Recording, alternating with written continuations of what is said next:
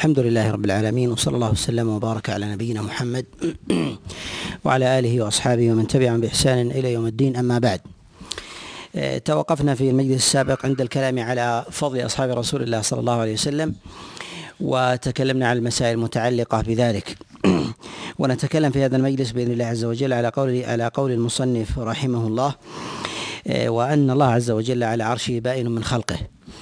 لما ذكر آه، الرازيان عليهما رحمة الله المسائل المتقدمة ما يتعلق بحقيقة الإيمان وزيادته ونقصانه وما يتعلق كذلك بكلام الله ومنه القرآن وكذلك أيضا ما يتعلق بالقدر وما يتعلق بفضل أصحاب رسول الله صلى الله عليه وسلم. ذكر ما يتعلق بعلو الله سبحانه وتعالى. وهذه المسألة ليست من من أول المسائل التي ظل فيها ظل فيها الجهمية. وإنما كانت المسائل التي ظلوا فيها أول ما ظلوا فيها ظلوا في مسألة الإيمان. ظلوا في مسألة الإيمان ولهذا قد قدمت عند العلماء في مسائل التصنيف وفي أبواب الاعتقاد. ثم جاء بعد ذلك جملة من المسائل اللازمة لمسألة الإيمان وغير اللازمة وغير اللازمة لها وذلك كمسألة علو الله سبحانه وتعالى حينما قالوا بنفي بنفي العلو.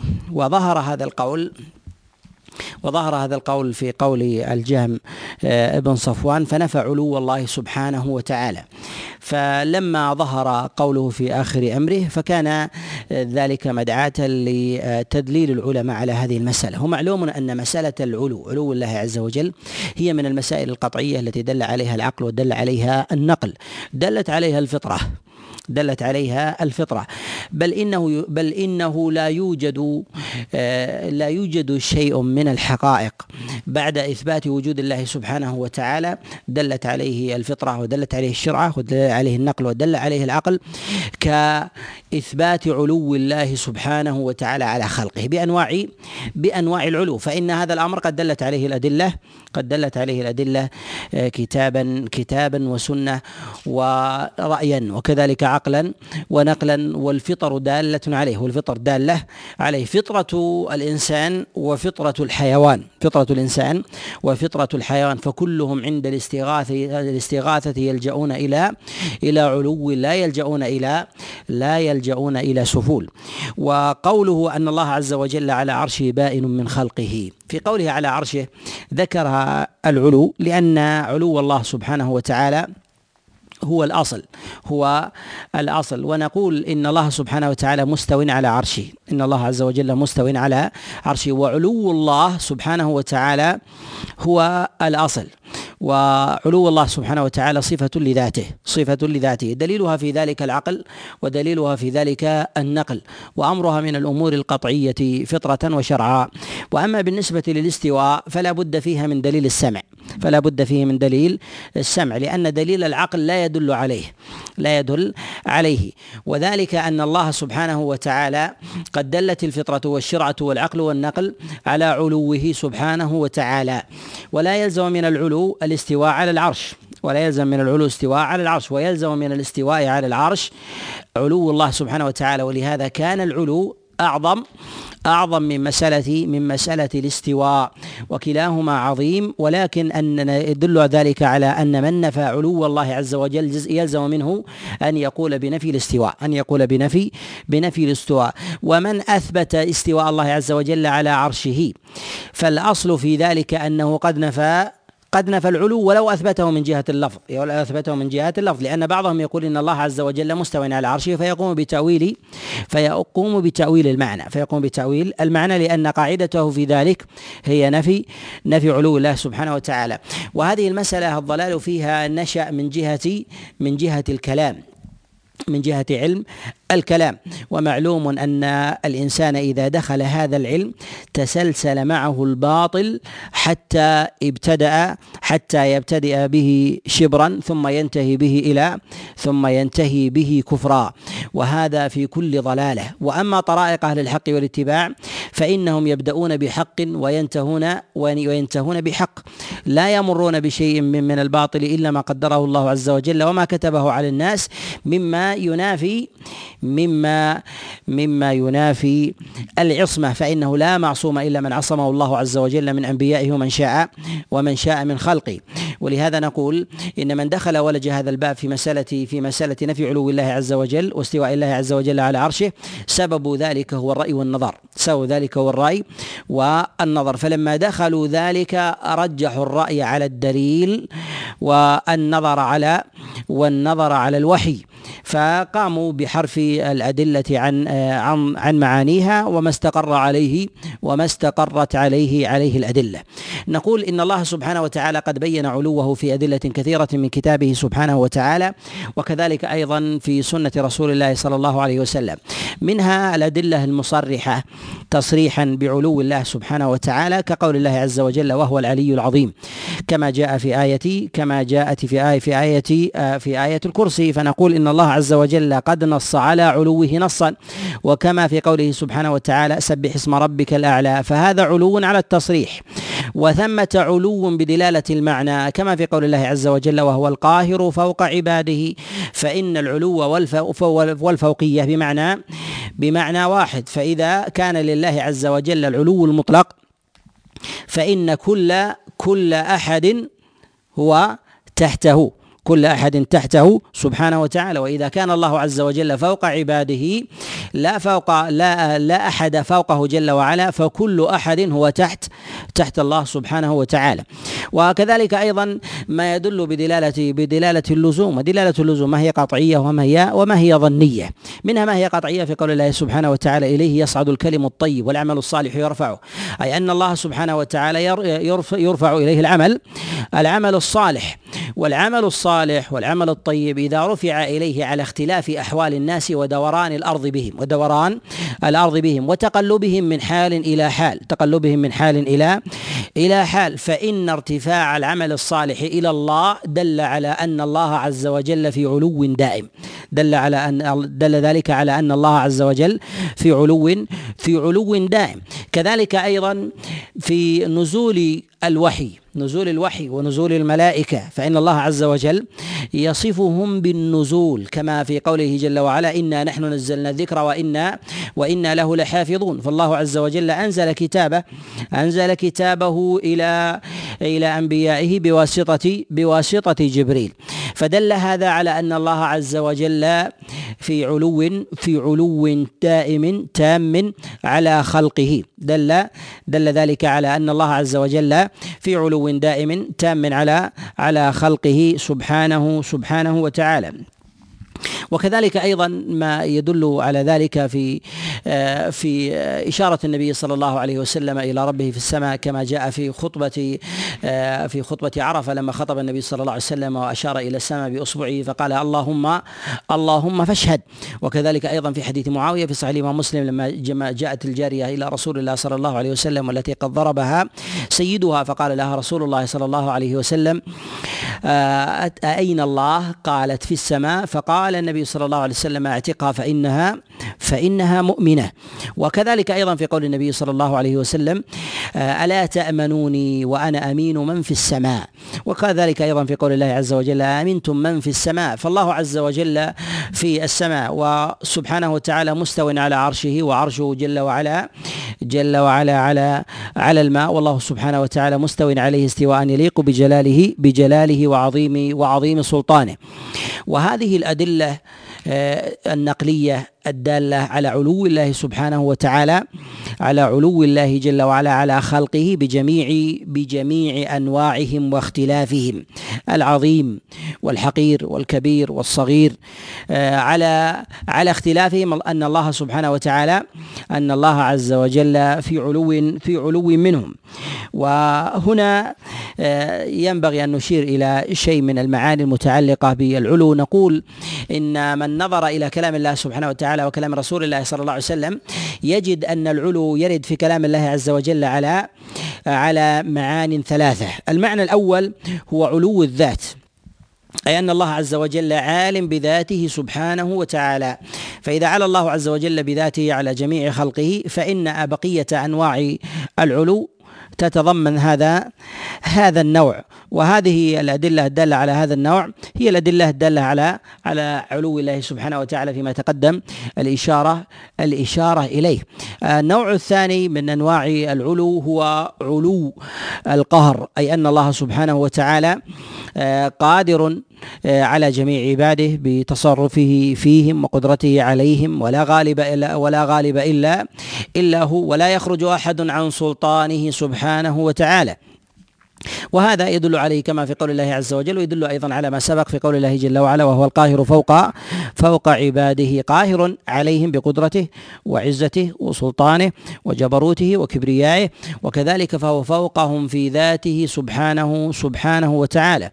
النوع الثالث هو علو القدر وعلو القدر وهو متضمن للعلوين السابقين ومتضمن العلوين السابقين. فكل نص يدل على علو الله بذاته وعلو الله بقهره فهو دال على علو قدره سبحانه وتعالى علو, علو قدره علو قدره جل وعلا. وعلو القدر هو شامل لكل لكل ما ما كان من من الله عز وجل ومن خصائصه أسماء وصفاتا. فكلها فكلها عاليه القدر سواء كان ذلك من الأسماء أو كان ذلك من من الصفات أو كان ذلك أيضا من الخلق أو كان ذلك من من الخلق. فخلق الله عز وجل أعظم أعظم الخلق وتدبيره أعظم التدبير وصنعته أعظم أعظم صنعة. ولهذا وصف الله عز وجل بعض عباده بالخلق. وصف الله سبحانه وتعالى أيضا بعض عباده بالصنعة ولكن خلق الله وصنعة الله وصبغة الله هي أحسن الخلق والصبغة والخلقة. فهذه دل على علو الله سبحانه وتعالى في قدره جل وعلا في جميع أنواع بجميع انواع أنواع العلو. وهنا في قوله آه، في قول الرازيين عليهما رحمة الله قال بائن من خلقه. هذه الكلمة آه، هي من من آه، الكلام الحادث الذي لم يرد في كلام الله ولا في كلام رسول الله صلى الله عليه وسلم بل ولا في كلام أصحاب رسول الله صلى الله عليه وسلم.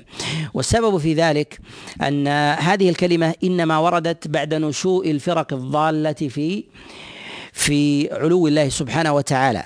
النافية له أو القائلة ب أو القائلة ب بإثباته مع شيء من المعاني الباطلة المتعلقة المتعلقة به. وذلك أن الطوائف التي ظلت في هذا المعنى في علو الله سبحانه وتعالى هي عدة طوائف ومتشعبة. ولا يجمع هذه الطوائف مذهب معين بحيث أن الإنسان يقول أن الرافضة لها مذهب في صفة العلو يختلف عن عن الطوائف الأخرى. وذلك من الطوائف التي تقول من أهل من أهل الاعتزال أو كذلك أيضا الجهمية أو غير ذلك.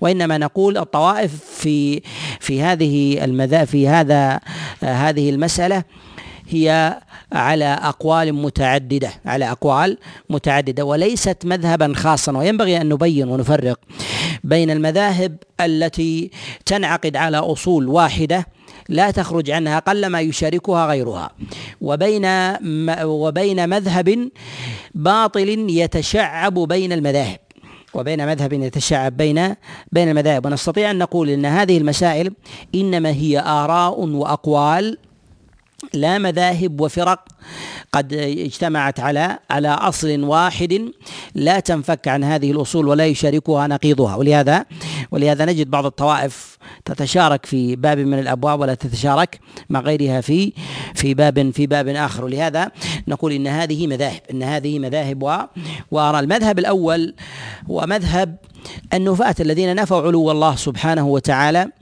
نفوا علو الله جل وعلا وقالوا إن الله سبحانه وتعالى لا داخل العالم ولا خارجه ولا حال فيه سبحانه وتعالى.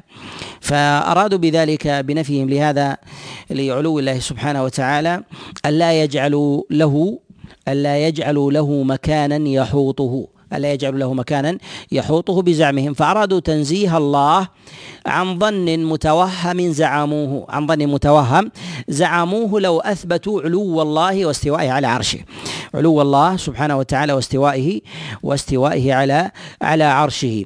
وهذه الطائفة الذين الذين نفوا آه، وجود الله عز وجل في آه، في داخل العالم ولا خارجه ولا حال ولا حال فيه هم أرادوا بذلك هو هو نفي الاحتواء. ونفي ونفي الجهة ونفي الإحاطة بالله سبحانه وتعالى فوقعوا في جملة من المعاني من المعاني الباطلة. وأعظم المعاني الباطلة التي وقعوا فيها أنهم نفوا وجود الله نفى وجود وجود الله سبحانه وتعالى. فكيف يكون لا خارج العالم ولا داخله ولا حالا فيه على أي معنى؟ سواء كان من معاني آه، سواء كان آه، من المعاني الباطلة أو من المعاني الحقة فنفوا الحق والباطل. فنفوا الحق الحق والباطل. وإذا نفيت الحق والباطل فإنك تطلب عدما. فإنك تطلب تطلب عدما. والله سبحانه وتعالى هو الحق جل جل وعلا. والمذهب الثاني الذين قالوا إن الله سبحانه وتعالى حال في كل مكان وفي كل شيء. حال في كل مكان وفي كل وفي كل شيء. وهؤلاء لازم قولهم أنهم ينفون علو الله سبحانه وتعالى. فالعلو والسفول والجهات عندهم سواء. الجهات عندهم عندهم سواء. وهذا القول قال به طوائف قال به طوائف من الجهمية. قالوا به طوائف طوائف من الجهمية. وتسيد ذلك وتزعمه جملة آه، من الغلاة في هذا في هذا الباب كابن العربي وكذلك أيضا آه، التلمساني الذين قالوا إن الله سبحانه وتعالى في كل في كل مكان. فجعلوا الله جل وعلا حالا في كل مكان. لزم لهذا القول جملة من اللوازم الباطلة. وكما تقدم أن من الأقوال الباطلة يبتدئ بها الإنسان ويؤصلها ثم يتفاجأ بتسلسل من الأقوال الباطلة التي لا قبل له بها حتى يعود على كثير من أصوله وفروعه بالنقض. ويدل على بطلان الأقوال مقدار ما يتسلسل لها من أقوال باطلة من أقوال باطلة. ولهذا إذا عرف أردت أن تعرف آه، آه، القول الحق انظر إلى لوازمه إلى لوازمه. فإن تسلسل معك في الحق فإن ذلك من الأدلة على صحته. وإذا أردت أن تعرف حجم بطلان ذلك القول انظر إلى لوازمه ومقدارها. فإذا نظرت إلى لوازمه ومقدارها وحجم التسلسل في نقض الحق فاعلم أن ذلك أن ذلك باطل بمقدار ما نقض. وتقدم معنا الإشارة أنه لا يوجد أدلة عقلية ونقلية بعد إثبات وجود الله كإثبات علوه كإثبات علوه سبحانه وتعالى. ونعلم ذلك بحجم بحجم الباطل الذي لزم للقول بنفي علو الله سبحانه وتعالى. ونفي هذا القول حينما قالوا نفوا علو الله عز وجل وجعلوا الله عز وجل آه، حالا في كل في كل مكان. قيل لهم إذا كان حلا في كل مكان لم يخطر في بالهم اللوازم لهذا القول. وذلك إذا قلنا أنه حلا في كل مكان. الطيبة والخبيثة على حد سواء. قالوا الطيبة والخبيثة على حد سواء. مهما كان سفولها قال مهما كان سفولها. ومهما كان خبثها قال مهما كان خبثها. لأنهم إذا لم يلتزموا بهذا القول جعلوا موضعا خاليا منه. فما سبب الخلو؟ فما سبب الخلو من ذلك؟ فجعلوا الله عز وجل في الأنجاس والأقدار. بعدما جعلوه وتخيلوه في الأماكن في الأماكن الطاهرة فالتزموا بالقول الباطل. حتى منهم من قال إنه ليس ليس في الحش إلا الله وليس في النجس إلا الله. حتى منهم من مر بجيفة دابة فقال ليس فيها إلا الله ليس فيها إلا إلا الله. ولزم من ذلك أن قالوا بعدم التفريق بين التوحيد والإيمان بين التوحيد والكفر ولا بين المعصية والطاعة. ولا بين المعصية والطاعة ولا بين الثواب والعقاب ولا بين الخالق والمخلوق. إذا كان الإنسان يسجد للصنم والله حال في ذلك الصنم فمن العابد ومن المعبود؟ ولا حاجة إلى القبلة حينئذ إذا كان الإنسان إذا توجه إلى الكعبة أو توجه إلى غيرها فهو متوجه إلى إلى الخالق سبحانه وتعالى فحينئذ فإنه لا لا يقال بأنه خالف أمر الله. فرجعوا إلى كثير من الأصول ينقضونها جيلا بعد جيل وقرنا بعد قرن حتى جاء آخرهم أن الإنسان يفعل ما يشاء فهو فلا, فلا فاعل إلا الله. فلا فاعل إلا الله لا ضارب إلا الله ولا حامل إلا الله ولا آكل إلا الله ولا قاتل إلا الله ولا سارق إلا الله. فابطلوا ابطلوا الحدود والأحكام والأوامر والنواهي الشرعية بل رجعوا إلى العقلية العقلية والفطرية التي أقرت بها بها الفطر وجعلوا كل من تعبد بشيء آه، غير ما جاء به رسول الله صلى الله عليه وسلم فهو متعبد بالحق. فابتدأوا بالمذاهب الإسلامية ثم ذهبوا اليهودية والنصرانية ثم توجهوا إلى الوثنية إلى الوثنية. ثم قالوا أيضا إن الإنسان إن الإنسان هو إن المخلوق هو الخالق والإنسان هو الرب هو الرب. لما تجاوزوا إلى تجاوزوا ذلك نظروا إلى المخلوقين. قالوا إذا كان المخلوق هو الخالق والإنسان هو هو الرب فما الفرق بين هذا الإنسان وهذا الإنسان؟ هذا الإنسان وهذا الإنسان. أصبحوا ينظرون إلى أنفسهم على أنهم ذات ذات واحدة. حتى تحير بعضهم وقال العبد رب والرب عبد فيا ليت شعري فيا ليت شعري من؟ أه؟ من المكلف؟ سقط أحدهم في وحل وكان بجواره صاحبه فسقط خلفه من ورائه سقط خلفه من ورائه فقال إني سقطت فلماذا سقطت أنت ورائي؟ قال سقطت أنت فظننت أنك أنا فظننت أنك أنك أنا. فدخلوا في في الخرافة والوهم والضلال والزيغ في هذا في هذا الباب وإلى حد لا يوصف من السفه من السفه والجنون. ويعلم حجم الضلالة في هذا الباب بأن الله على القول بأن الله عز وجل حاله في كل مكان. اللوازم الباطلة التي لم ترجع على نقض شرعة محمد بل جاءت بالنقض على جميع الشرائع والملل بل جاءت بالنقض بالنقض لكل لكل الفطر لكل الفطر. وهذه البدعة وهذه الضلالة التي جاء بها الجهم وقال بها من قال ممن تبعه من أئمة من أئمة الضلال. بذلك تبنوا تبنوا زندقة لا زندقة فوقها لا زندقة فوقها وضلالة لا ضلالة بعدها وكفر لا كفر لا كفر بعد لأنه ما من مكفر في الأمم إلا وارتكبوه. ما من مكفر في الأمم إلا إلا وارتكبوه. والتمسوا شيئا من والتمسوا شيئا من آه، الشبهات آه، التي لا تعد شبهة عند أدنى صاحب عقل. وتعولوها من كلام الله سبحانه وتعالى مما تعضد مما يعضد ذلك. ولم يفرقوا وكان أصل ضلالهم في ذلك أنهم أرادوا تنزيها تنزيه الخالق أن يخلو منه مكان وأن يخلو عن علم شيء. ومن أسباب ضلالهم في ذلك أنهم لم يفرقوا بين صفة العلو والمعية بين صفة العلو والمعية. الله عز وجل له العلو في ذاته ومعيته بعلمه وإحاطته فالله سبحانه وتعالى يعلم يعلم ما عليه العباد ويسمعهم ويراهم ولا يعني من سماعه وعلمه وإحاطته وبصره آه، بهم أنه حال سبحانه وتعالى في ذواته وأنه جل وعلا حال في في ذواته. المذهب الثالث من المذاهب الباطلة الذين يقولون نثبت علو الله ونثبت استواءه على عرشه ومع استوائه وإثباتنا لعلوه سبحانه نثبت وجوده أيضا في كل مكان. وهؤلاء قد وقعوا في التناقض وهؤلاء قد وقعوا في التناقض.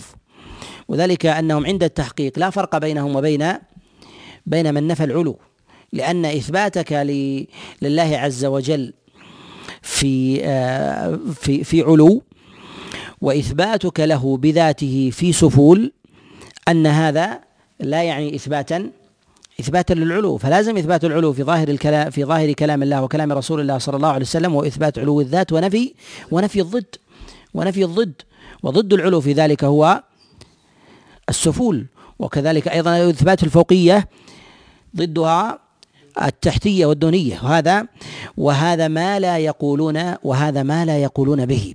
وكذلك خلطهم وعدم تفريقهم بين بين العلو والمعية وهذا أيضا السبب سبب ضلالهم هذا يقول بهذا القول بعض الطوائف من المتكلمين وينسب لبعض الطوائف من السالمية وكذلك أيضا يقول به بعض آه، بعض آه، أئمة أئمة المتكلمين المنتسبين إلى المنتسبين إلى الأشاعرة منتسبين إلى إلى الأشاعرة المذهب الرابع من هؤلاء الذين يثبتون علو الله واستواءه على عرشه ولكن شبهوا. شبهوا الخالق بالمخلوق ولكن شبهوا الخالق بالمخلوق فجعلوا استواء الله كاستواء كاستواء المخلوق كاستواء المخلوق فلم يفرقوا بينهما وجعلوا في ذلك جملة من اللوازم جعلوا في ذلك جملة جملة من اللوازم.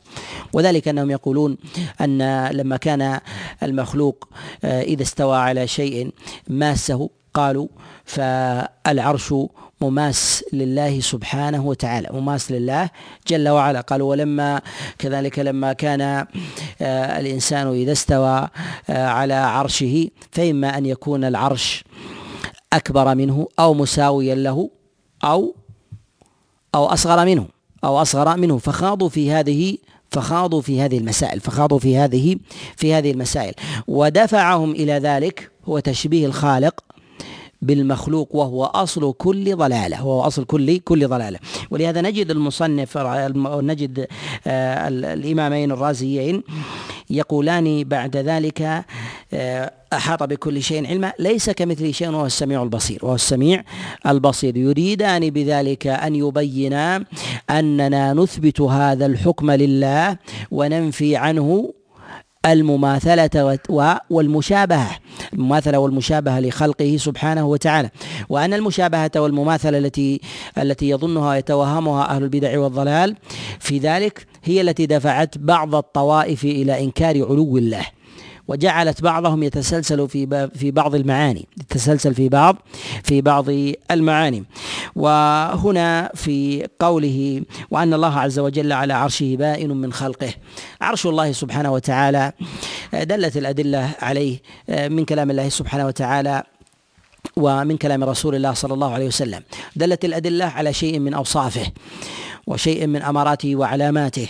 وذلك من قول الله عز وجل رب العرش العظيم. وكذلك أيضا في قراءة بعض القراء وهي من القراءات السبعية في قول الله جل وعلا ذو العرش المجيد بالكسر في قراءة حمزة وغيره أن المجيد هو صفة للعرش. وفي قراءة أخرى أنه صفة صفة لله سبحانه وتعالى. وكذلك أيضا من صفاته أن أن له حملة. أن له حملة واختلف في الحملة هؤلاء. هل المراد بهم المذكورين في كلام الله عز وجل ثمانية عددا؟ يقال ثمانية ملائك. أم يراد بذلك آه، هو أم يراد بذلك آه، ثمانية صفوف كما جاء عن بعض السلف. فعلى قولين منهم من قال المراد بذلك العدد. عدد الأفراد ومنهم من قال المراد بذلك الصفوف وأما عدد الصفوف فالله عز وجل أعلم به. ذهب إلى أن ذلك عدد الصفوف جماعة من السلف كعبد الله بن عباس وكذلك سعيد بن جبير وذهب إلى أنهم أفراد. إلى أنهم أفراد بعض المفسرين من السلف. وهذا وهذا مروي عن الربيع بن أنس وكذلك قتادة بن دعامة السدوسي وغيرهم من الأئمة. وهذا من مسائل وهذا من مسائل الاجتهاد. وجاء في اوصافه ما جاء عن رسول الله صلى الله عليه وسلم قال أذن لي أن أتحدث عن ملك من حملة العرش ما بين شحمة أذنه إلى عاتقه مسيرة سبعمائة سبعمائة عام. وجاء في بعض الأوصاف في في العرش آه، في صفة موضعه أن أنه فوق الماء والماء فوق السماء السابعة.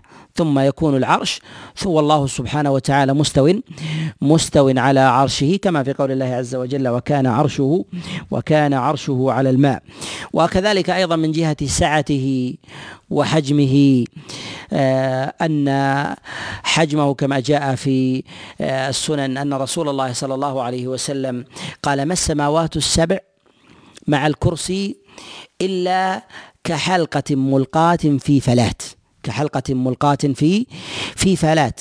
وما الكرسي مع العرش إلا كالحلقة مع مع الفلات أو كفضل الحلقة على على الفلات. وهذا في إشارة إلى سعة الكرسي والمقارنة بينه وبين وبين العرش وأن الله سبحانه وتعالى جعل عرشه أوسع من ذلك. جعل الله عز وجل عرشه أوسع أوسع من ذلك. وكذلك أيضا أن له قوائم.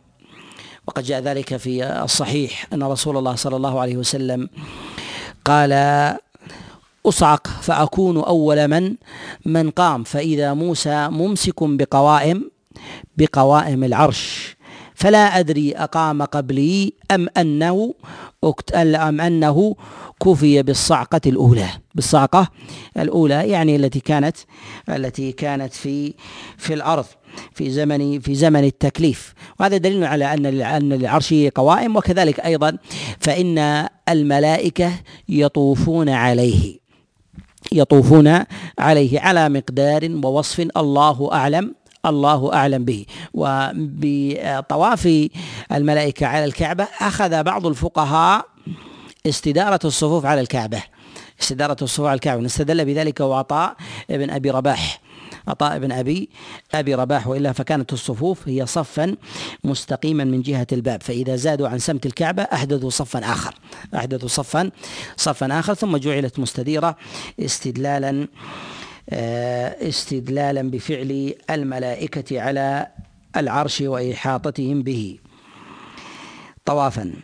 وهنا في قوله آه، قول الرازيين كما وصف نفسه في كتابه كما وصف نفسه في كتابه. الله عز وجل وصف نفسه في كتابه بالعلو.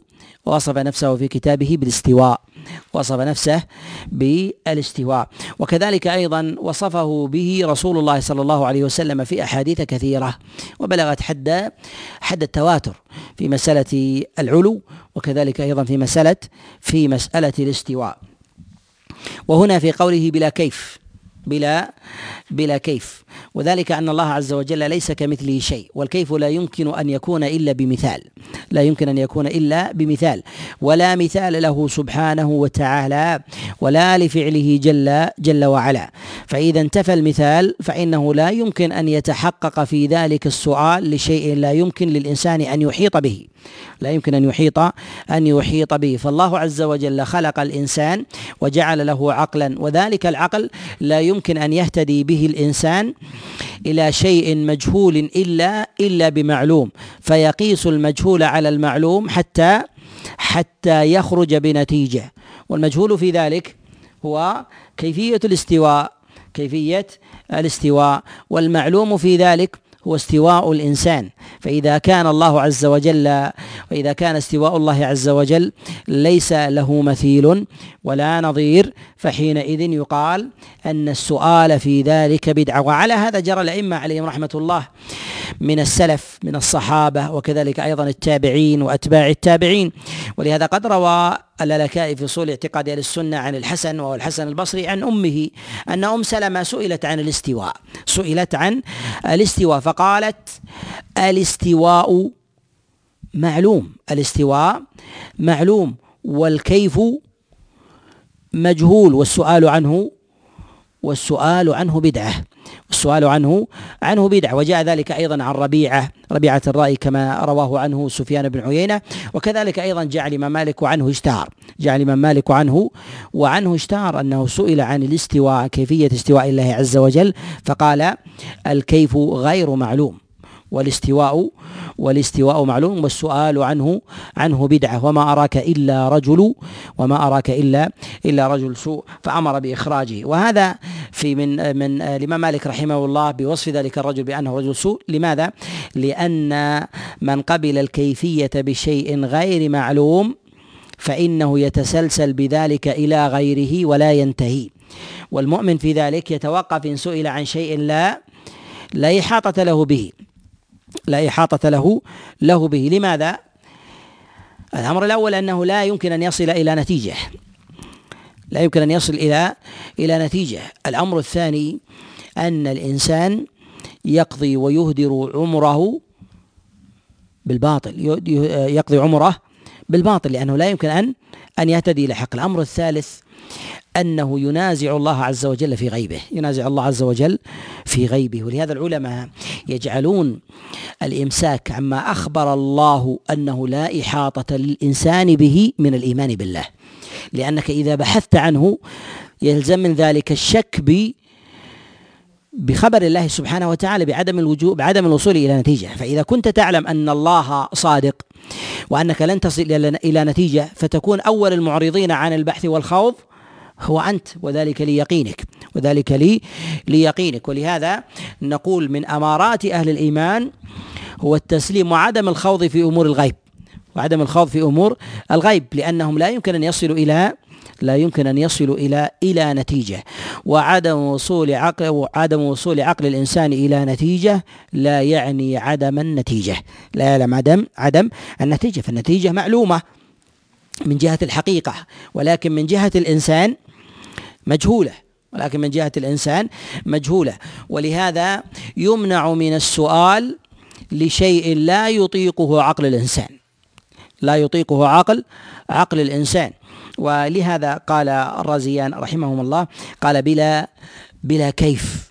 يعني لا نسأل عن عن صفة علو الله عز وجل واستوائه كيف؟ واستوائه كيف؟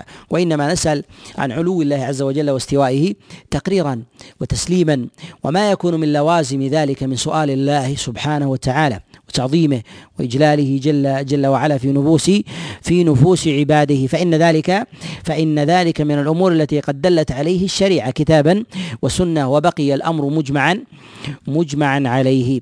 ولما ظهرت هذه البدع والطوائف آه، عند أهل الضلال والزيغ سواء كانوا من الحلولية الاتحادية أو كان ذلك عند بعض المتكلمين من نفاة من نفاة من نفاة علو الله سبحانه وتعالى من أهل الكلام مما سواء كانوا من الأشاعرة أو كانوا من الكرامية أو غيرهم آه، من ممن ضل في هذا الباب ممن أثبت وشبه أو من أو من نفى. أو من نفى علو الله سبحانه وتعالى وأثبت العلو وأثبت غير العلو وهو مؤداه من جهة الحقيقة كحال الذي الذي ينفي ينفي علو الله سبحانه وتعالى لأنه لا يقول بلازم لا يقول بلازم العلو ومفهومه والمراد منه في كلام الله سبحانه وتعالى وكلام رسول الله صلى الله عليه وسلم. وهنا قال أحاط بكل شيء شيء علما. أحاط بكل بكل شيء علما. أراد عليهما رحمة الله أن يشير إلى مسألة مهمة وهي مسألة المعية. وهي مسألة مسألة المعية. وهي من أسباب الضلال عند أهل البدع أنهم لم يفرقوا بين علو الله وبين معية معية الله. بين علو الله وبين معية الله. وعلو الله سبحانه وتعالى على خلقه. أن الله عز وجل عال مستو على عرشه بائن من خلقه بذاته سبحانه وتعالى وهو مع عباده يعلم ما يفعلون ويسمع ويرى وهو محيط بأفعالهم وأقوالهم ونياتهم ولا يحيطون به علما ولا يحيطون به به علما. وهذا الخلط هو الذي جعلهم لا يفرقون بين العلو والمعية فيجعلون الله عز وجل حالا في كل مكان. يجعلون الله عز وجل حالا في كل في كل مكان. وكذلك أيضا من قال بعكس هذا القول قالوا لا لا داخل العالم ولا خارجه ولا حالا فيه ولا حالا فيه. سبب خلطهم في ذلك أنهم خلطوا بين بين العلو والمعية بين العلو والمعية. قالوا إذا كان هو مع كل شيء مع كل مع كل شيء فلا بد أن ننفي عنه أن ننفي عنه كل كل مكان أن ننفي عنه كل كل مكان. قالوا لأننا لو قلنا إنه في مكان فيلزم من ذلك أنه ليس ليس في غيره أنه ليس ليس في غيره. فوقعوا في الضلالة من قال بالحلول ومن قال بنفي بنفي ذلك. ومن الأمور المهمة التي يجب الإشارة الإشارة إليها جملة من المعاني منها أن العلماء من السلف يحدثون بعض المصطلحات في بعض مسائل العقائد ويريدون بذلك الرد على أهل البدع الرد على على أهل البدع. وهذه المصطلحات تكون حادثة وهذه المصطلحات تكون تكون حادثة وإحداثهم لها لا يعني ابتداعا في الدين وإنما احقاقا للحق. فإن من إحقاق الحق رد الباطل. من إحقاق الحق رد رد الباطل. ورد الباطل يجب أن يكون بكل سلاح ولو كان حادثا. ولو كان حادثا إذا كان يؤدي ذلك الغرض ما لم يكن ذلك باطلا. ومن الأسلحة التي كان يستعملها العلماء هي المصطلحات. هي المصطلحات التي تبطل قول أهل الباطل. ومن هذه المصطلحات قولهم ما تقدم في كلام الإمامين بائن من خلقه. بائن بائن من خلقه. والبينونة في ذلك هي الانفكاك. يريدون بهذا يريدون بهذا هو رد قول الحلولية والاتحادية الذين يقولون إن الله حال في كل مكان. قالوا مستو على عرشه عالم بذاته بائن من خلقه يعني أنه ليس حال ليس حالا فيه. فكل مخلوق فالله عز وجل بائن منه. بائن منه سبحانه سبحانه وتعالى. وهذا كاصطلاح في قولهم القرآن كلام الله غير مخلوق كلام الله ثابته ولكن كلمة غير مخلوق هذه ليست ليست في كلام الله ولا في كلام رسول الله صلى الله عليه وسلم لفظا ولكنها معنى موجودة. كذلك أيضا في قولهم بائن من خلقه. جاءت هذه العبارة في قول بائن من خلقه في كلام بعض الأئمة لما استشرى كلام الجهم لما استشرى كلام الجهم ومن تبعه من من الحلولية والاتحادية. نص على هذا ابن مبارك رحمه الله. وكذلك أحمد بن حنبل وإسحاق بن راهوية والمزني صاحب الشافعي وابن خزيمة وابن بطه وغيرهم من الأئمة على هذه العبارة أنه بائن من خلقه بل منهم من حكى الإجماع عليها. بل منهم من حكى حكى الإجماع الإجماع عليها. ولهذا نقول إن من أساليب مواجهة الباطل هي المصطلحات التي لا تخرج عن معنى الحق. ولو كانت حادثة ولو كانت ولو كانت حادثة.